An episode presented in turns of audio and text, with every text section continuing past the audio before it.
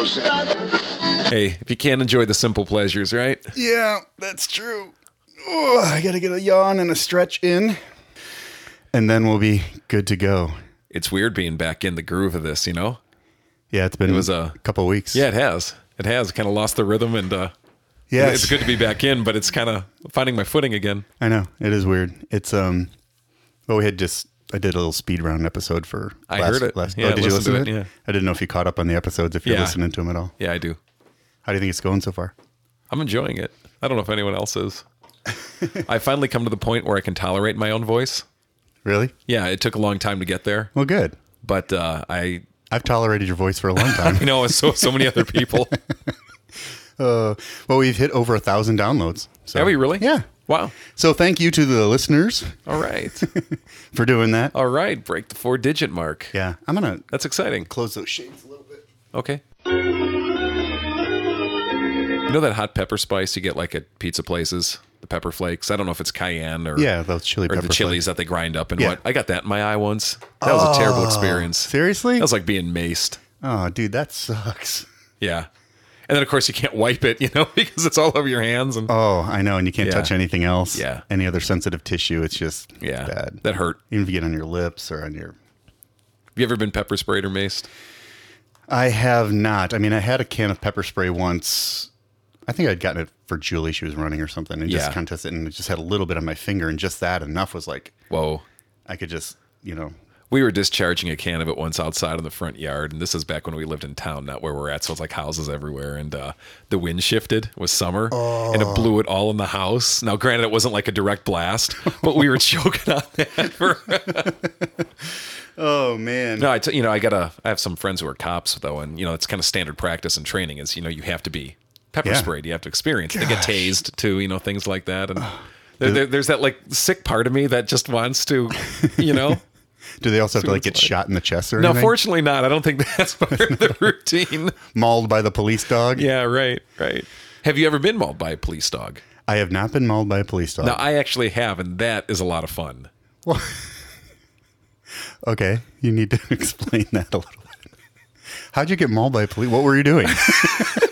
What- was, it a felony? no, it was a training event, and uh, sure, it was. there, That's what you tell the children. Friend of ours, uh, friend of a friend, kind of thing. It's always one of these, right? Um, Yeah. Bred German shepherds for civil service. It's actually how we got our German shepherd. Ah, uh, Our dog Roxy is a dog that just wasn't big enough or would qualify for it. There wasn't a place. Yeah. But he would breed dogs for civil service, be it you know canine bomb sniffers, you know whatever it happened to be, Mm-hmm. and well, you know, they would do the basic obedience training, and then beyond that, start doing the attack training. So, you know, they put you in the suit, and then they say. Run, and then you have this 150 pound Oh German gosh. Shepherd bearing down on you, and you know, it just takes the Well, arm the thing like? and takes Is you down Are you like running around like the Stay Puft Marshmallow Man or a little something? bit a, a little bit it's it's it's uh you know it's like this big overall thing that you put over your clothes and then you put this big arm guard on Just on one arm. and uh, yeah and that's kind of Hopefully they know which arm the, to grab. the shock of it because you know your your head was still exposed and you know it was just kind of like snow pants where there wasn't like a coat that we were wearing Wow. and it was kind of fun in the sense that i mean the power of the dog was incredible but for the german shepherd it was all play I mean, the eyes are like like lit up, and the tail's fun. wagging, and and he said there's two ways you train animals. One is that you you beat them until they're mean and Mm. angry, and then there's the better way, where Right. you turn it into love and play for the master who's commanding it, and so. For the dog, yes, I mean, I'm sure there's a protectionist instinct that will kick in at certain times in certain contexts. Sure. But in the training, it's just So the you know, criminal's running and getting mauled, and the dog is like, "Woohoo! Well, fun." eh, yeah, yeah, and chasing it down and, and taking it down. You know, like how dogs play. You ever see like a dog play hard, like on a tug Oh, of yeah, rope, yeah. tug a, a, a, war rope or something yeah. like that? That's exactly what it was like. But it's this 150 pound dog on top of you trying to gore through your arm. And then, of course, there's like pets and good boys and treats afterwards and like all that kind of stuff. And even in the training, it, it's like he'd give me this like it was like a two foot stick and it was like a leather thing. Mm-hmm. It wasn't like a club, but like would kind of you know whack. And he's like, you got you got to hit him. It's like Holy cow. You feel weird. It's like I'm not going to hit the dog like no dog. it's okay he's okay with it and so you know they got to get used to like the struggle back and some of the fight back and didn't faze him at all it was it was like wrestling with dad and like you know sometimes you wrestle with dad Mm-hmm. and it's gonna hurt Yeah. but it's good and it's Yeah. right and it, it was a cool experience Yeah, it's not violent. yeah It's just rough. yeah Wow. yeah it was a really really cool experience So when the perpetrator just takes off running, does the officer say, "Fetch, Fido, fetch"? that i don't know Come dragging them back. no it was it was command based though That's cool. yeah That's really cool. We could probably use that as humans a little bit. yeah no kidding I was listening on the radio the other day, which in and of itself is not that unusual, but they were um, some uh, folks who do a parenting podcast were talking um, about how they had spoken with an expert, and their podcast was revolving around training your children like you train dogs. Hmm. It's very, very similar. Hmm. The same type of reward systems, the same type of you know good boys, and you know not doing negative training. you Right, know, right. Not, not Positive reinforcement, positive yeah. reinforcement and such, and it's very interesting. So, so if I have another set of kids someday, maybe I'll yeah right right not screw them up as much. Oh boy. Well, it has been a few weeks, so we've gotten a lot of questions in, which is great. Yeah? Yeah. All right. Let's do this.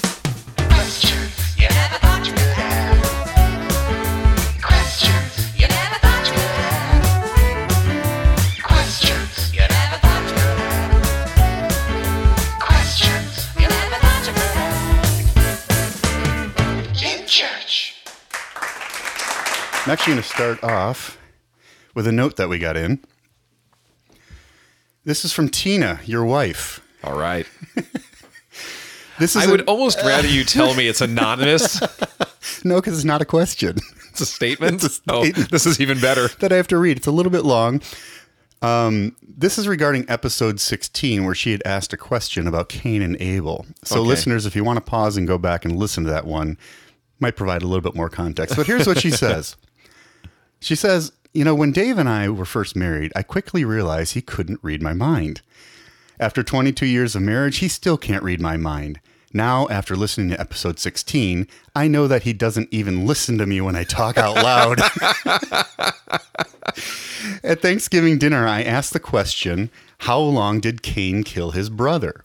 We talked about it. I said it's a great question for the podcast, and Dave even watched as I typed the question on the website. so, how long did Cain kill his brother? The answer as long as he was able. Oh, that's terrible. That is. Honey, that, that that's terrible. I appreciate the effort he gave in answering the question on episode 16, even though it was way off. And she has a little XOXO type of thing. Yeah, Presumably yeah. for you. Yeah. Said, seriously, Mark, you should kiss him from me right now. Yeah, that's not going to happen, Mark. You stay on your side of the mic. I don't want to get in trouble from from Tina. Well, that's true. How about Yeah. I'll just blow you a kiss? Yeah, there we go. There we go. That was lovely. Well, don't ca- you caught that one on your lips, dude? That was gross. You turn your face so it Yeah, to your cheek. yeah I, I'm not making eye contact now. Uh, then she finishes off by saying, I guess not being able to read my mind and not remembering things I say keeps our marriage fresh and interesting. it keeps it something, right? love you gotta love Tina, man. Positive spin. All right. In fact, I bet Dave doesn't remember lots of things, like that he was going to take me out to a romantic dinner tonight, and that after dinner he offered to give me a back rub while watching This Is Us and not the Goldbergs.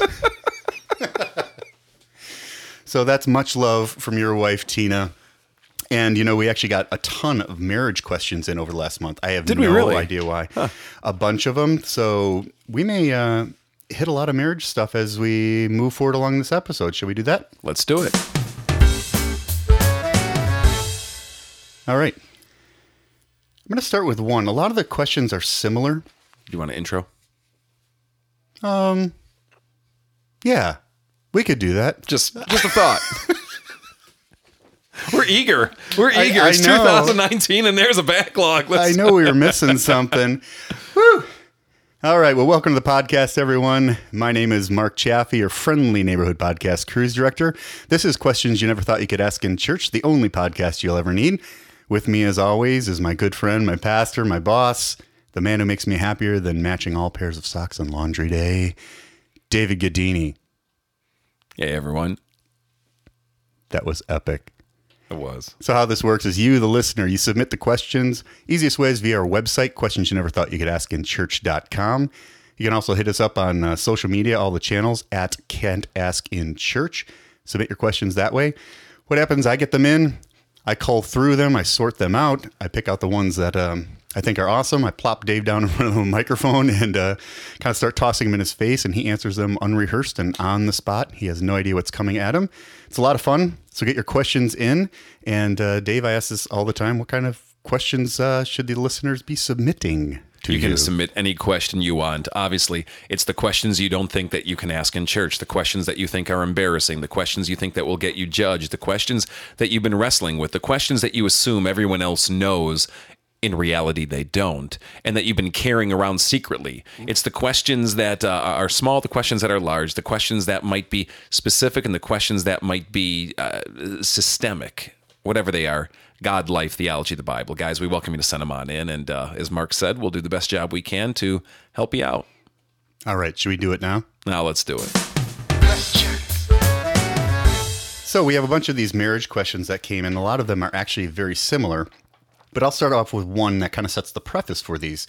And they are fantastic. So I'm actually spin back and just read through some of the questions, um, the other ones, because there are some nuances that are kind of Sure. interesting. Sure. So we'll start off with this one. It came in anonymously via the website. In Luke chapter 20, there's a section that describes the Pharisees asking Jesus about marriage once we are resurrected. Jesus says there's no need for people to marry or be given in marriage since we no longer die and will be like the angels. I've heard Pastor Dave respond in other questions that the Garden of Eden is a prototype for life post resurrection, and Adam and Eve were married then, or at least committed to one another. So, will marriage matter post resurrection? Will all of our family and friends, relationships for that matter, bear any significance or importance at that time either? Or do we walk around in the new heaven, new earth, waving at a distance, but have the same level of connection with everyone there? Yeah, fantastic question. Yes, the way you need to picture the, the the coming age is something akin to Eden. Now, now it's not a complete match of the Garden of Eden, where we're regressing back to the beginning of creation, but it's the patterns that God set in place in Eden that have, of course, developed and built upon. Marriage, of course, being one of those things. Mm-hmm. Adam and Eve, you might be able to make an argument, weren't married by our definition, and yet were the prototype of what marriage today is supposed to capture. Right. And so there's something in that inherent relationship between Adam and Eve that will be built upon, that is built upon, that we will be uh, enjoying in the eschaton, to use that language, when it comes, meaning when Christ comes again, new heavens, new earth, and we're, we're resurrected beings. Right. You know, the statement that Jesus makes that will be like the angels has caused a lot of confusion over the years. Some have mistakenly taken it to, to think that somehow we'll no longer be physical beings, but that we'll be spiritual beings in the sense of non-material. Right. And I don't think that's what Jesus is indicating.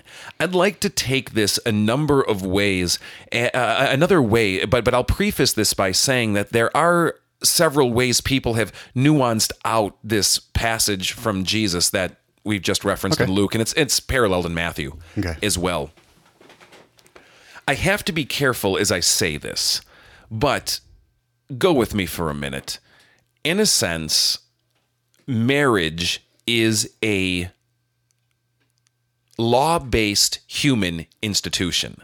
Right. Now, that goes very contrary to, I think, what most Christians hear in that what we teach, where we say it's divinely instituted by God. I believe that fully. Right. What I'm trying to tease out is that marriage fundamentally today has become defined as a legal relationship. It is something of the law. Mm-hmm. And it's a legal relationship simply because we are fallen, broken creatures. And we need the law to curb us in and give us guidelines and protect us from our own corruption and sinfulness. Interesting. And so what God designed, a lifelong monogamous union between a man and a woman to be enjoyed and grown into for uh, you know A lifetime. uh, yeah a lifetime arguably we see of course in our own day and age um, falls apart Right. uh, divorce is rampant um, the heartbreak that comes in marriages that don't divorce is is prevalent Yeah. um, the, the the the seduction and allure of other people that that every married couple faces at some point. Right. It, it all kind of comes in.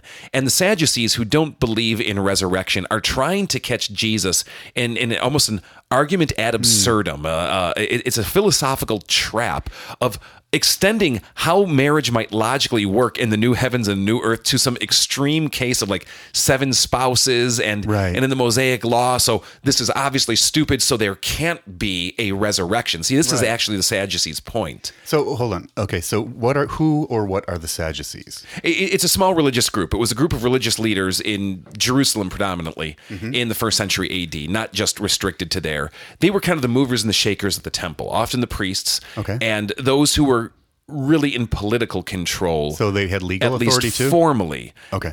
they they seem to be the ones who represented the people before Rome and Gotcha. had the clout, the political clout in Jerusalem.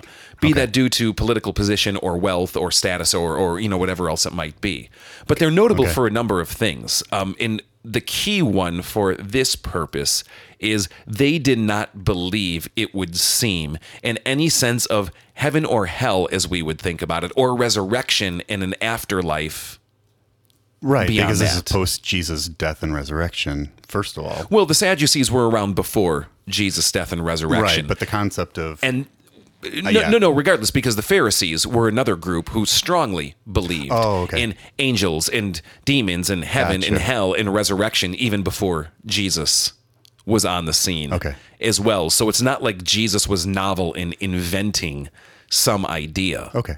But the Sadducees not believing in this are mm-hmm. trying to trap Jesus with some of what they view as being absurdities with the marriage argument in the new creation. Hmm. I mean, I think you can go case in point to people who have been widowed today. Right. And then you're remarried. Well, who am I married to exactly in the new heaven and those new earth? questions come up all the time. And, and Jesus has this amazing way of always taking it from a different angle that wasn't expected and not getting trapped into people's wrong questions, but clarifying it from a third place. Yeah. And he just kind of comes in and he's like, guys, you don't even know what you're talking about. You don't even understand marriage, let alone the eschaton. Yeah. Um, we're going to be like the angels. And that's saying marriage is no longer a part of what exists in the new heavens and new earth.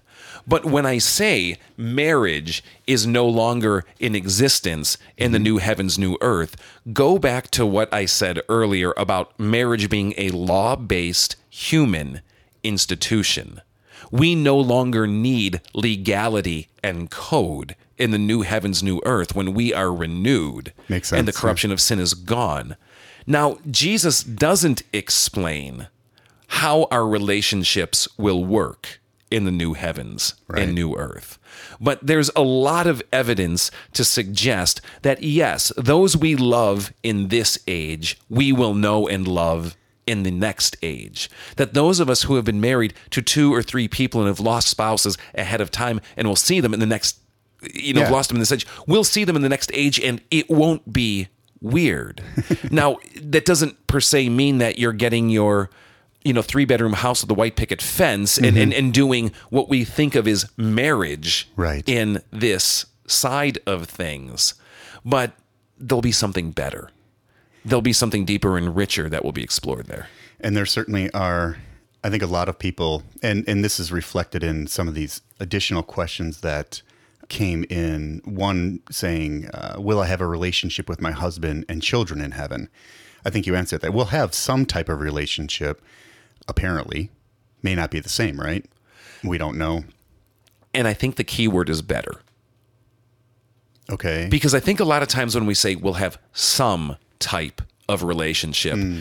it almost feels like we're giving a little something up, we're losing something. Is it still exclusive, like, though? Like we feel like there'll be a shadow Yeah. of something. Well, you know, uh, this is getting speculative, but when it comes to, let's say, just the issue of sexuality, Right. Adam and Eve were created sexual beings. If we're raised again, uh, to what degree are we sexual beings? and that's where several of these question, other are, are coming from. actually go. One saying, this is from someone from McHenry, Illinois, who loves green peppers on their pizza. I think he's texted before. Actually, I remember the green pepper said- man. um, Yeah, Could have been a different one. They say I guess more than one person could love green peppers. Yeah, Uh, they actually said uh, they identified themselves as embarrassed to say who they are. Um, but yeah, the question was, will there be sex in heaven? And will it be with your earthly spouse, or will there be some level of promiscuity? it, that, that has always kind of been um, one of these speculative points based on Jesus' comments. Going, do do we become as- asexual or non-sexual beings, or is it like free love and Mm-hmm. Right. you know the constraints aren't Sure. there? And, and of course, it's an unanswerable question if you're looking for a proof text, Right. But one element of this that I think's often overlooked that ties into the sex equation is an actual purpose of sex that really isn't the purpose of sex for most people anymore. And that purpose is procreation. Right. You know, since the prevalence of birth control in the 1930s, procreation has been divorced in many ways from, From sex. sex. That's a new phenomenon. Mm-hmm. And It doesn't mean people didn't enjoy sex. Oh no, but not you at just all. expected not at that- all. But but they, they they were much more married, shall we say? Right. And part of the purpose of sex, as it was given to Adam and Eve, and even through Abraham in the covenant with circumcision, is to fill the earth. Right. It doesn't seem that there will be a need to refill the new heavens Mm. and the new earth. No need to procreate. I don't have a proof text, mm-hmm. but I think it is a safe theological assumption that procreation will no longer be part of the new heaven, new earth, that we will be mm. like the angels. Now, how that ties into the sexual aspects of our being, of course, remains unanswered. Hmm. But for every 25 or even 35 year old listening who's freaking out, thinking there's going to be no sex in heaven, how are they going to live for an eternity? You know what I mean? Yep. just keep going back. God has something better mm-hmm. in store. The God who created sex, physicality, the intimacy that's created through that, the joy, the mm. pleasure, the passion, all of that that goes with it. Yeah. What is it like to think about is only experiencing a shadow of that now mm. to the full reality or greatness of what Yeah. an unbroken new heaven, new earth And I think those of us Yeah. who have been probably in longer term relationships and have a deeper understanding just via experience and just life, realizing that sex and intimacy are not inextricably linked. And we- often confuse that early on, and, and that the ultimate uh, euphoria, I guess, for lack of a better term, is that true intimacy. Now, sex can certainly play a role in that, but I think what you're saying is that if we're only getting a, a dim glimpse of what true intimacy is like here, and we get that through a spouse in you know many many regards, what will true ultimate intimacy, better intimacy look like on the other side? Will it actually have to include sex? if we Probably use the term oneness, yeah to be one with God. yeah doesn't mean to become God or get get amalgamated into God, but Right. to experience that sense of oneness that then becomes the paradigm for the two becoming one flesh in human relationships. What does Yeah. oneness look like in a new heaven, new earth? And that's where the ultimate pleasure. But to from. the point of the passage in Luke, to become like the angels, I think is commenting less on sex specifically as it is on the institution of marriage, that angels do not marry and procreate as with far as each we other. know.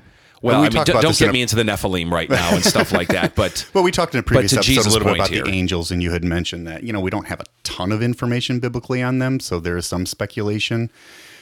But So- we do have Jesus' statement here in the context of the Sadducees' argument, which is surrounding marriage. Hmm. Right. And Jesus' point of referencing the angels is to say that this marriage thing that you think has to work itself out Mm-hmm. in the new heavens and new earth isn't a reality because it's going to be more like what the angels are experiencing. So here on the earth, marriage is basically a necessary evil.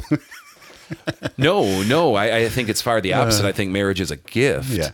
And that the purpose of the law of marriage is to protect that gift because it is so easily eroded or destroyed. Mm-hmm. Yeah. That God says, here's a way of doing it, and here's a way of interacting with other people, both both um, uh, in exclusive natures, like in a marriage relationship, but also Yeah. um, what's restricted there versus what's um, allowable in other contexts. And yeah, You mentioned uh, the parallel, or Jesus talking about again in Matthew.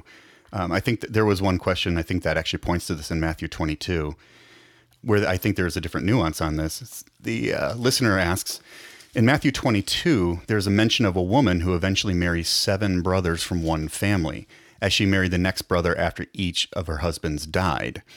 Will she know all of them, or be married to them in heaven? Again, same. well, kind of it's the same question as Luke. I mean, Luke lists Right. Mm-hmm. out the seven brothers as well. I mean, that's not it's not pulling out anything different. But Yeah. back to the legal code of marriage in the Old Testament, if your brother died and his wife was left a widow, Mm-hmm. you had the responsibility to marry his widow. To protect her, to provide for her, and to continue a family line and legacy on. Mm-hmm. And so the children born to you and your deceased brother's wife Mm-hmm. don't actually carry your name or inheritance. They carry your your, brother. brothers. That's you're, you're, you're kind of vicariously stepping in, which has all kinds of cool, like little hints of other things later on. But going, these aren't realities in the new heaven and new earth. Right. First of all, death isn't a reality in the new heaven, Sure. new earth. Right. Let alone all these other Yeah. codes that have to surround marriage in the way that we so, you know, get it wrong. And I love I love how Jesus uses kind of the extreme seven brothers. You know, hey, this is what happens. This is what happens. This is- so keep going. well, the going. Sadducees Yeah. use Or- yeah. the example, and they're doing it to push the argument Push to the the, point of absurdity. and it is kind of absurd. It is, and that was their point. Yeah. and Jesus' point is you're not even asking the right question. You just don't get it. So what is the right question? If you would have to like boil it down to just that short little, what is that question that's really coming out? Well, the question that the Sadducees should have been asking is simply is uh, this: Is there a resurrection? Wow. They're going in with the assumption there is not. So this is what they were trying to scope out, not necessarily the legal issue of marriage. Wow. No, no, no, no, no. And, you know, both it- Matthew and Luke core are explicit in this that, that Yeah. the Sadducees there they're testing Jesus and they're trying to trap him. They're trying to make him look absurd. They're trying to point out the flaws and fallacies in his teaching and in his Gotcha. Pharisaic ways. I mean, their Mm-hmm. target goes beyond Jesus, but certainly lightning rods through him. Yeah, that was a, a host of uh, the marriage questions that came in. Everyone is worried. Everyone is worried. Will I know. my spouse in heaven and can I have sex in the afterlife? It, it seems, uh, yeah, very prolific in our minds. There were a few other questions that came in that I, you know, didn't write down, but a lot of a lot of them do actually come down to sex, and I think you know our brains are just wired that way. Like I actually heard someone um, answer when they were asked, you know, will there be sex in heaven? The answer was, well, wouldn't really be heaven if there wasn't sex, but Again, the better question is to ask, will there be sex in the new heaven and new earth? well, yeah. and we don't really know. But it does it does show that this is such a central part of who we are. It's a central is. part of our identity and our being. And that while unfortunately sometimes for some people it becomes the sole point of our identity and being, we are sexual beings. Yeah. And this is created by God as something good. And it is something that is important to us.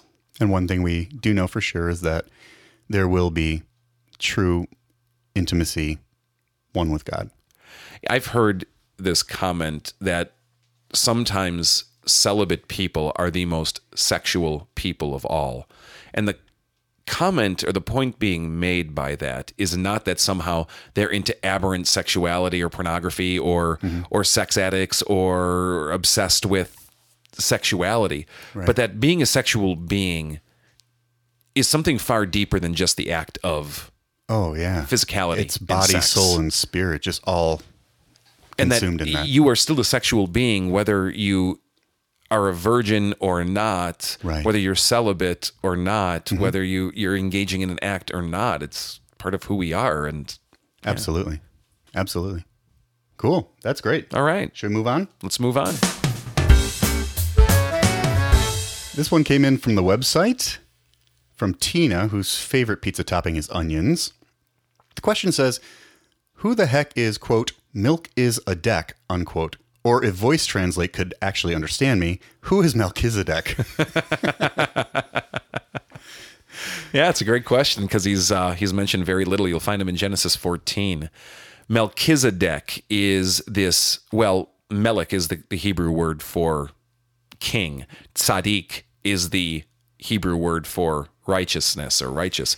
So Melchizedek actually means king of righteousness. And whether that's his actual name or that's a title given to him, I mean, who knows? But he's mentioned in Genesis 14, and he's uh, a king of one of these tribes or city states in Canaan, not of the tribe of Abraham, not of the, the family of Abraham.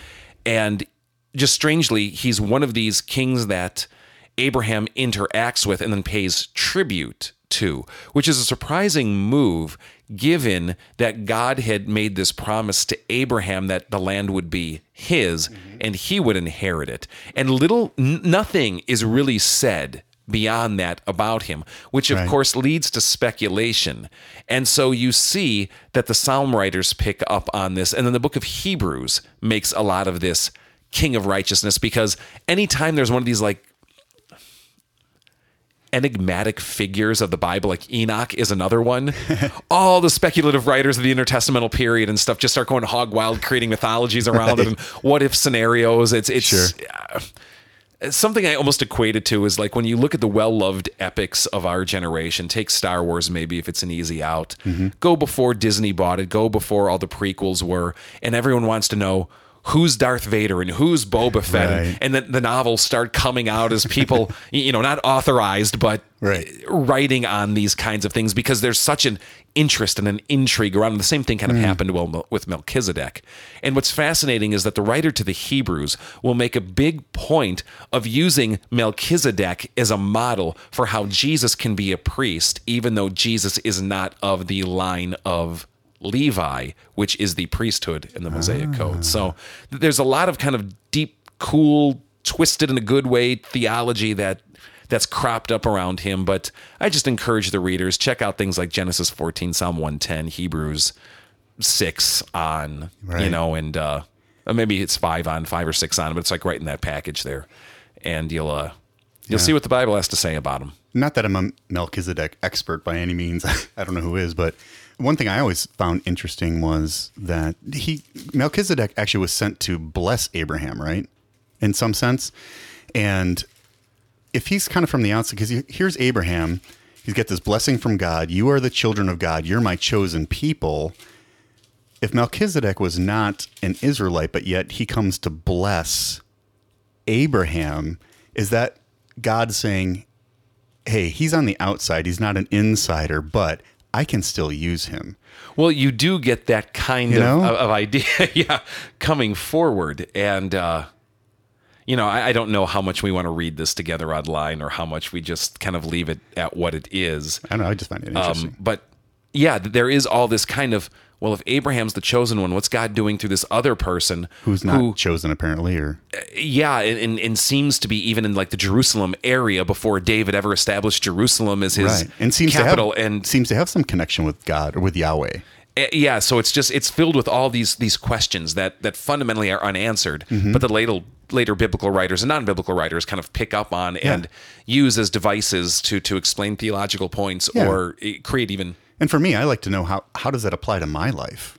How, Right. You know, right how do I uh, accept wisdom and guidance, maybe from non Christians, or God can use others regardless? I see you're reading it right now. Y- yeah, you're no, I- looking I for just- wisdom. well and i just wanted to know if it's something that we wanted to read or if we just leave it at that and Yeah. i mean i don't want to bog down in this if you don't but if No, I find it fascinating. if it's well let me read the pertinent passage out of uh, genesis 14 Sure. and we're going to get the complete melchizedek account you're going to see how short it is. Uh, just remember the storyline where we're at that abraham and lot lot is his nephew come to canaan and they're trying to figure out how to divide the land up and abraham more or less gives lot the first choice. And lot goes one way abraham goes another and then lot gets in trouble with the locals. And Abraham is basically the top of the tree for the children of Israel. yeah correct correct the, the chosen So this one. is the beginning. This is the beginning. Okay. And already he's giving the promised thing over to his nephew Lot. Lot gets into trouble and Abraham has to go rescue him. Okay. And so um, after Abram, he's Abram now. He's not renamed Abraham yet. Same guy. After Abram returned from defeating Chedorlaomer, which is one of these like chieftains or warlords that Mm-hmm. you know was in on it with Lot, and the kings allied with him, the king of Sodom came out to meet him in the valley of Shaveh. That's the king's valley. Then Melchizedek, king of Salem. Now you hear Salem means peace. His, mm-hmm. The king of righteousness, who's the king of peace, is actually what that means. Hmm. And a lot of people will tie that into Jerusalem, Ah, meaning he may have actually been the king of the city that later became Jerusalem. holy cow! Which has all these other kinds of like God's chosen city, right? I mean, you can see why people go with That's this. so cool. Then Melchizedek, king of Salem, this is verse 18 if our, if our listeners care, brought out bread and wine because, of course, Abraham's coming back is, you know, just been in battle. Yeah, right.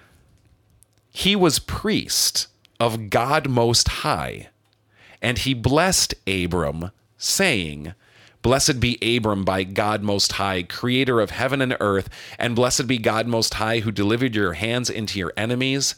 Then Abram gave him a tenth of everything. Now, Abraham hmm. tithes to him. This priest comes out, blesses Abraham, blesses him in the name of the God Most High. Right. I- I'm not going to unpack that fully yet, mm-hmm. but i- is in this almost authoritarian position, or, and I don't mean that in a negative way, but this, this mediating priest like position between God and Abram blesses him. And then Abram turns around and gives the tribute to this priest that in the Mosaic law, the people of Israel would give as tribute to Yahweh, Yahweh. the tithe. But of course, there wasn't the Mosaic Law as we know it at that point. No, no, no, no. Yeah. But what you're saying is that the principles of the Mosaic Law aren't created out of thin air. Yeah. They're, they're embedded in the principles of what God has, has devised in the story and what, what's been happening before the story. So you have this this priest before the priesthood exists in Jerusalem before Jerusalem exists receiving the tribute that's due a king that the Israelites would bring to Yahweh in the temple or the tabernacle when it was there. Wow. And, and so it's like, Yeah, what do we make of that? Right. Now, look at how Psalm 110, it's the only other reference in the Old Testament, Okay. deals with Melchizedek. Yahweh says to my Lord, Sit at my right hand until I make your enemies a footstool for your feet. Yahweh will extend your mighty scepter from Zion, which is the mountain Jerusalem Okay. is on, or Salem, you Mm-hmm. Right. know? You will rule in the midst of your enemies. Your troops will be willing on the day of battle. Arrayed in holy majesty, from the womb of the dawn, you will receive the dew of your youth. Yahweh has sworn and will not change his mind. You are a priest forever in the order of Melchizedek. The Lord is at your right hand. He will crush kings on the day of his wrath. He will judge the nations, etc., etc. By the way, this is the most um, quoted psalm in the New Testament. It's Is it actually the most quoted passage in the New Testament. Is it really? Yeah.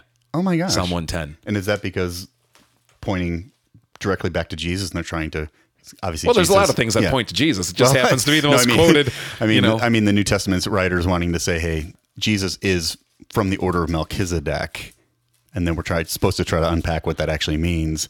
To me, is it saying it's kind of outside God's chosen children plan, but it's still inside? well, it certainly is outside God's chosen people. Right. When you look at the nation of Israel or the seed of Abraham as being those who are elect. Because that's what it was for all God's about. special purpose. Yeah. But remember, Israel is elect and chosen for a greater purpose that extends beyond Israel. God's purpose has always been the restoration of His creation and all humanity, Mm-hmm. and you do see throughout the Scriptures that God is working outside Israel, even though Israel is his primary chosen vessel. Right. And so, would it be safe to say that the New Testament writers wanted to make that point clear that this isn't just about the children of Israel? Well, what I would encourage is yeah. if you start reading at Hebrews chapter 7, this is the only other mention of Melchizedek that you're going to find. But it's a long, like uh, roughly two chapter digression into how Jesus is like Melchizedek and how the principles you see in Melchizedek are fulfilled in Jesus. And so while Jesus is not a Levitical priesthood, nonetheless, Jesus is a better or greater high priest in the order of Melchizedek, who even seemed to be in a position over Abraham and therefore the Levitical priesthood. Wow. That's awesome. So, you, you know, th- there's all kinds of cool speculation that you can read in the intertestamental literature on this too. But again, it is it's it's fan fiction, so keep that in mind. Um, but that's that's kind of what we know about Melchizedek. Yeah, cool, enigmatic, just amazing kind of dude. And he has one of the coolest names. He really does. Here's one from the website Does God make mistakes? If yes, holy cow, can you list them? if no, can you offer an explanation to those who point to the flood as God's big eraser, red ink, or splotch of whiteout as evidence as he made a mistake? You know, it's cool that they've picked up on that side because I think the knee jerk reaction of everyone is, of course, God does not make mistakes. Right. But I wonder how God would answer that question in conversation if you asked him. Because there are instances in the scripture where God repents, and it's the actual Right. word that's used. And of course, the Who does he repent to, by the, way? Genesis 6 episode with the flood Right. is one it's the first example He's like, uh, of this. my bad. Where God just sees what humanity has become and he's grieved and he repents. You know, he Turns he, away. He, he, well, he, he's sad. He's sorry. Yeah. He he. I, I don't want to put my words into the text's words, but you kind of walk away with this sense, if we can humanize it, um, that he just regrets. You know what's happened and his role in it. How is that possible? Obviously, if he's omnipotent and omniscient and he knew this was going to happen, you know, how do you, you know it's it's at a at some kind of metaphysical ontological level this is one of those places where you just go you shrug your shoulders and you throw your hands up because well we have all these amazing theological concepts and constructs for god like omniscience and omnipotence and and you know the immu the immutability of god Right. and and and so forth.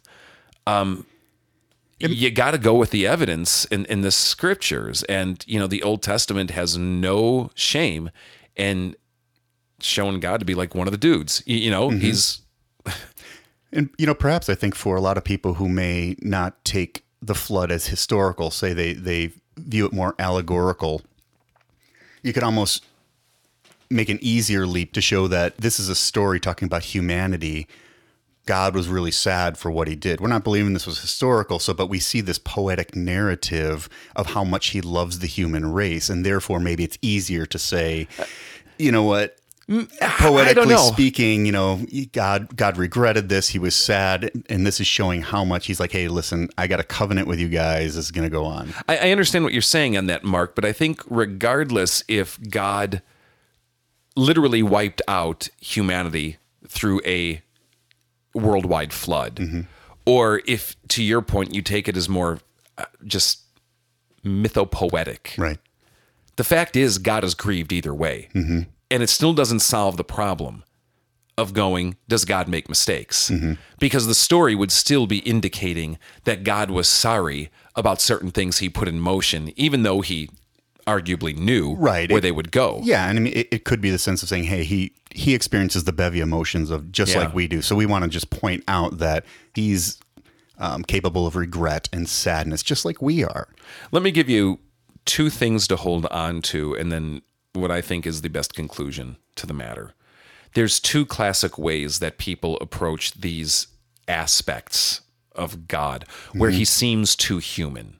And they're called anthropomorphisms. Anthropos is a Greek word that means human, and um, like anthropology, Right. you know, for example. And you know, morph is like form, nature of something. And, and so there are some who say anytime the Bible is describing God in these ways, it's a literary device. It's an anthropomorphism. It's taking the Right. well, in their mind, the immutable God mm-hmm. and trying to make him understandable. Calvin would call this condescension. That when God speaks and that when his word speaks, he condescends to our level and speaks in ways that we can understand in our limited human framework. Mm-hmm. And so there would be this argument that these are anthropomorphisms. And what that attempts to do is get God off the hook so we can maintain ah. our philosophical constructs Right. of what we think God should be. Right. You see the you, you see the merit of it, but you also see the problem with Absolutely. it. The other side is simply to say this the Bible is a book that we believe is God's revelation to us. And fully believe that God does condescend to us and speak to us in, in language and, and in and in terms and in metaphors that we can understand. Mm-hmm. At some level, you got to stick to the story and stick to the data. Yeah. Uh, if you're a scientist, you can throw out the data you don't like to maintain your preconceived conclusions. So at So if it says God repents, just allow the story to say what it wants to say. Mm-hmm. And if that disrupts your view of God, oh well. Maybe your view of God needs to be disrupted a little bit and some tension needs to be brought in to some of the assumptions that you're so quickly running to. So at very least, God is wanting to communicate to us something about himself. Of course. Of course. And not only about himself, but about what he's up to in this world, what his view of this world is, and how he is interacting with this world to mm-hmm. redeem this world, which the flood is fundamentally about. The purpose of judgment at the flood is not punishment for punishment's sake. Right. The purpose of judgment in the flood is to try to renew and restore the world by purging all that has come in to destroy it. Mm-hmm. Y- You, know, you And it's a story. you irradiate cancer cells so the healthy cells can continue on. yeah. It's a very simple story of no matter how bad you are, I'm still going to love you. Well, ask the person who was like wiped out in the Yeah. flood. I'm talking about afterwards. You can look back and they say, you know what? God decided, hey, I'm going to deal with the sin thing. I love you no matter what. So I'm putting a plan in place of redemption to take care of this stuff. I'm not going to wipe you guys out anymore. so back to the question. Yeah. What was the question? You want to restate it? I shall restate the question. Or maybe just the last bit of it? sometimes we uh, get off track. Yeah, does God make mistakes? And people point to the flood, the flood, the flood as God's big eraser, red ink, or splash of white out as evidence he made a mistake. So I guess the central question is, was it a mistake? Does God I make would mistakes? I would encourage you in these moments it's it's all the more important to learn and maintain the language that the Bible uses. We want to turn a concept into a synonym with mistake. May, Maybe that's just, mm-hmm. but I find it better at these places where there's so many possible false conclusions that could be drawn to come back to the court, come back to the nucleus of it all, mm-hmm. and just simply say, what does the Bible say? And the Bible says God repented. Does God repent of things? Yes. This one came in from Facebook. This is actually from Amy. Amy asks Do you think that Jesus was, quote, fully aware of who he was from birth? Or did he become aware possibly when he and Mary and Joseph went to Jerusalem for Passover? They lost him and searched for him and finally found him teaching in the temple. You know, you asked me what I think. Yeah. Uh, I'm going to answer this very specific to the question. I, I, I don't have a clear sense myself. I, I don't have my mind made up on it. I've seen very compelling arguments to both sides where he's been fully aware and, and others that he kind of grew into a sense of awareness. And fully aware, meaning fully aware that he was God. We- we put that right there. right you see and i think the purpose of that story of jesus in the temple is to show that there certainly is something different about him Mm-hmm. and uh, what kind of awareness that might have maintained uh, uh, attained i don't know Mm-hmm. you do see luke comment in the context of that story and around the christmas story as well that jesus grew in wisdom in stature Right. so he is fully human, and that means you're growing into something as well. You know, there's again all this kind of speculative stuff out there, and fundamentally, it's I think an unanswerable question. We need to maintain, of course, at all times that Jesus is fully God and fully human, but it's in, in, in aspects like this that we don't know how that plays out. Is there any uh, indication from maybe his contemporaries at the time that they thought maybe he was fully aware, younger, or obviously Well, th- there's nothing really known about Jesus before he's 30 years old. Right. You know, Matthew and Luke give us the birth narrative. Yeah. And of course, Luke then goes on to include, well, well Matthew goes on, let's say, through two years old, y- y- you know, um, through the whole escape to Egypt and whatnot. Yeah. And then, of course, Luke gives this this additional story of Jesus at the temple and his parents freaking out. And of course, what 12 year old boy that you know of wants to spend his time having theological debate with rabbis in the temple?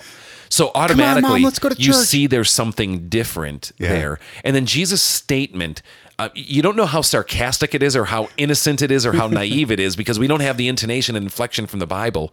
But when, when Mary and Joseph are like, well, what are you doing to us? Didn't you think we'd be worried out of our minds? And he goes, didn't you know I had to be in my father's house? So at least at the age of 12, he had this awareness of he wanted to be with his dad. And Yeah. he knew that his dad was Yahweh and he wanted to be spending time with him and learning about his dad and copying his dad. Like a lot of 12 year olds want to when they hmm. admire and look up to their dad. So you do see something different there but how full fully awareness is how mm-hmm. how much was understood at the time how much power was at his disposal when you know there's all these other kind of classic you know, there's the apocryphal gospel stories of like Jesus as a kid making mud pies, and I'm not making this up. And Really? yeah, and they're throwing them around at each other, and then Jesus makes his turn into birds, and they fly away. And I think there's this one where Jesus like either a kid falls out of a tree or pushes a kid out of a tree, and he raises him from the dead, and Joseph cuts too much off a board, and he kind of makes it kind of extend on and and th- they're apocryphal stories but they're people who are going at it from the approach of going he was always fully aware and fully in his divinity with full faculties of the divinity And that's from what- infancy what they're trying to prove. well So- maybe so maybe i mean not, not that those specific instances Right, happen right. because they're apocryphal stories but maybe or maybe we need to emphasize the human aspect of him and go he laid his divinity aside in some way or, or Mm-hmm. It was cloaked in some way and through those early years it was a path of realization we just Mm. don't really know Or it could have been his 30th birthday party as he was blowing out the candles on his cake and making a wish. He wished for, God, I want to know who I am. And all of a sudden, well given that You jews didn't celebrate birthdays and like you know we talked about this with christmas a couple weeks ago i don't think it was that but who am I and why am I here? Oh, guess what? you are the savior of the universe. Moving on. great question amy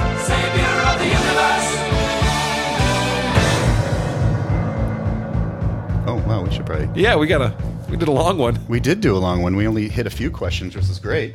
There's nothing wrong with that. Do you want to close up shop or do you want to do a speed round?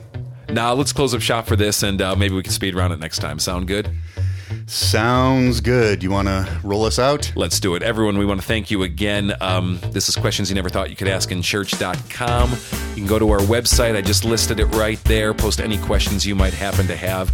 We just love getting these. We love hearing what you guys are thinking about, what you're wrestling with. I want to encourage you. The questions that you're asking have been asked by so many other people as well, and so many people before you. Never feel like you're alone in your questions. Never feel like you can't ask them.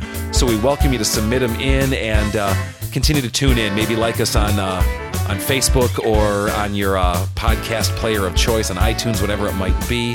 And we'll uh, we'll catch you next time. God bless, guys.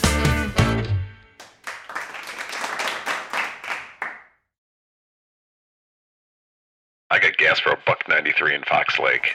Wow, that was a beautiful thing.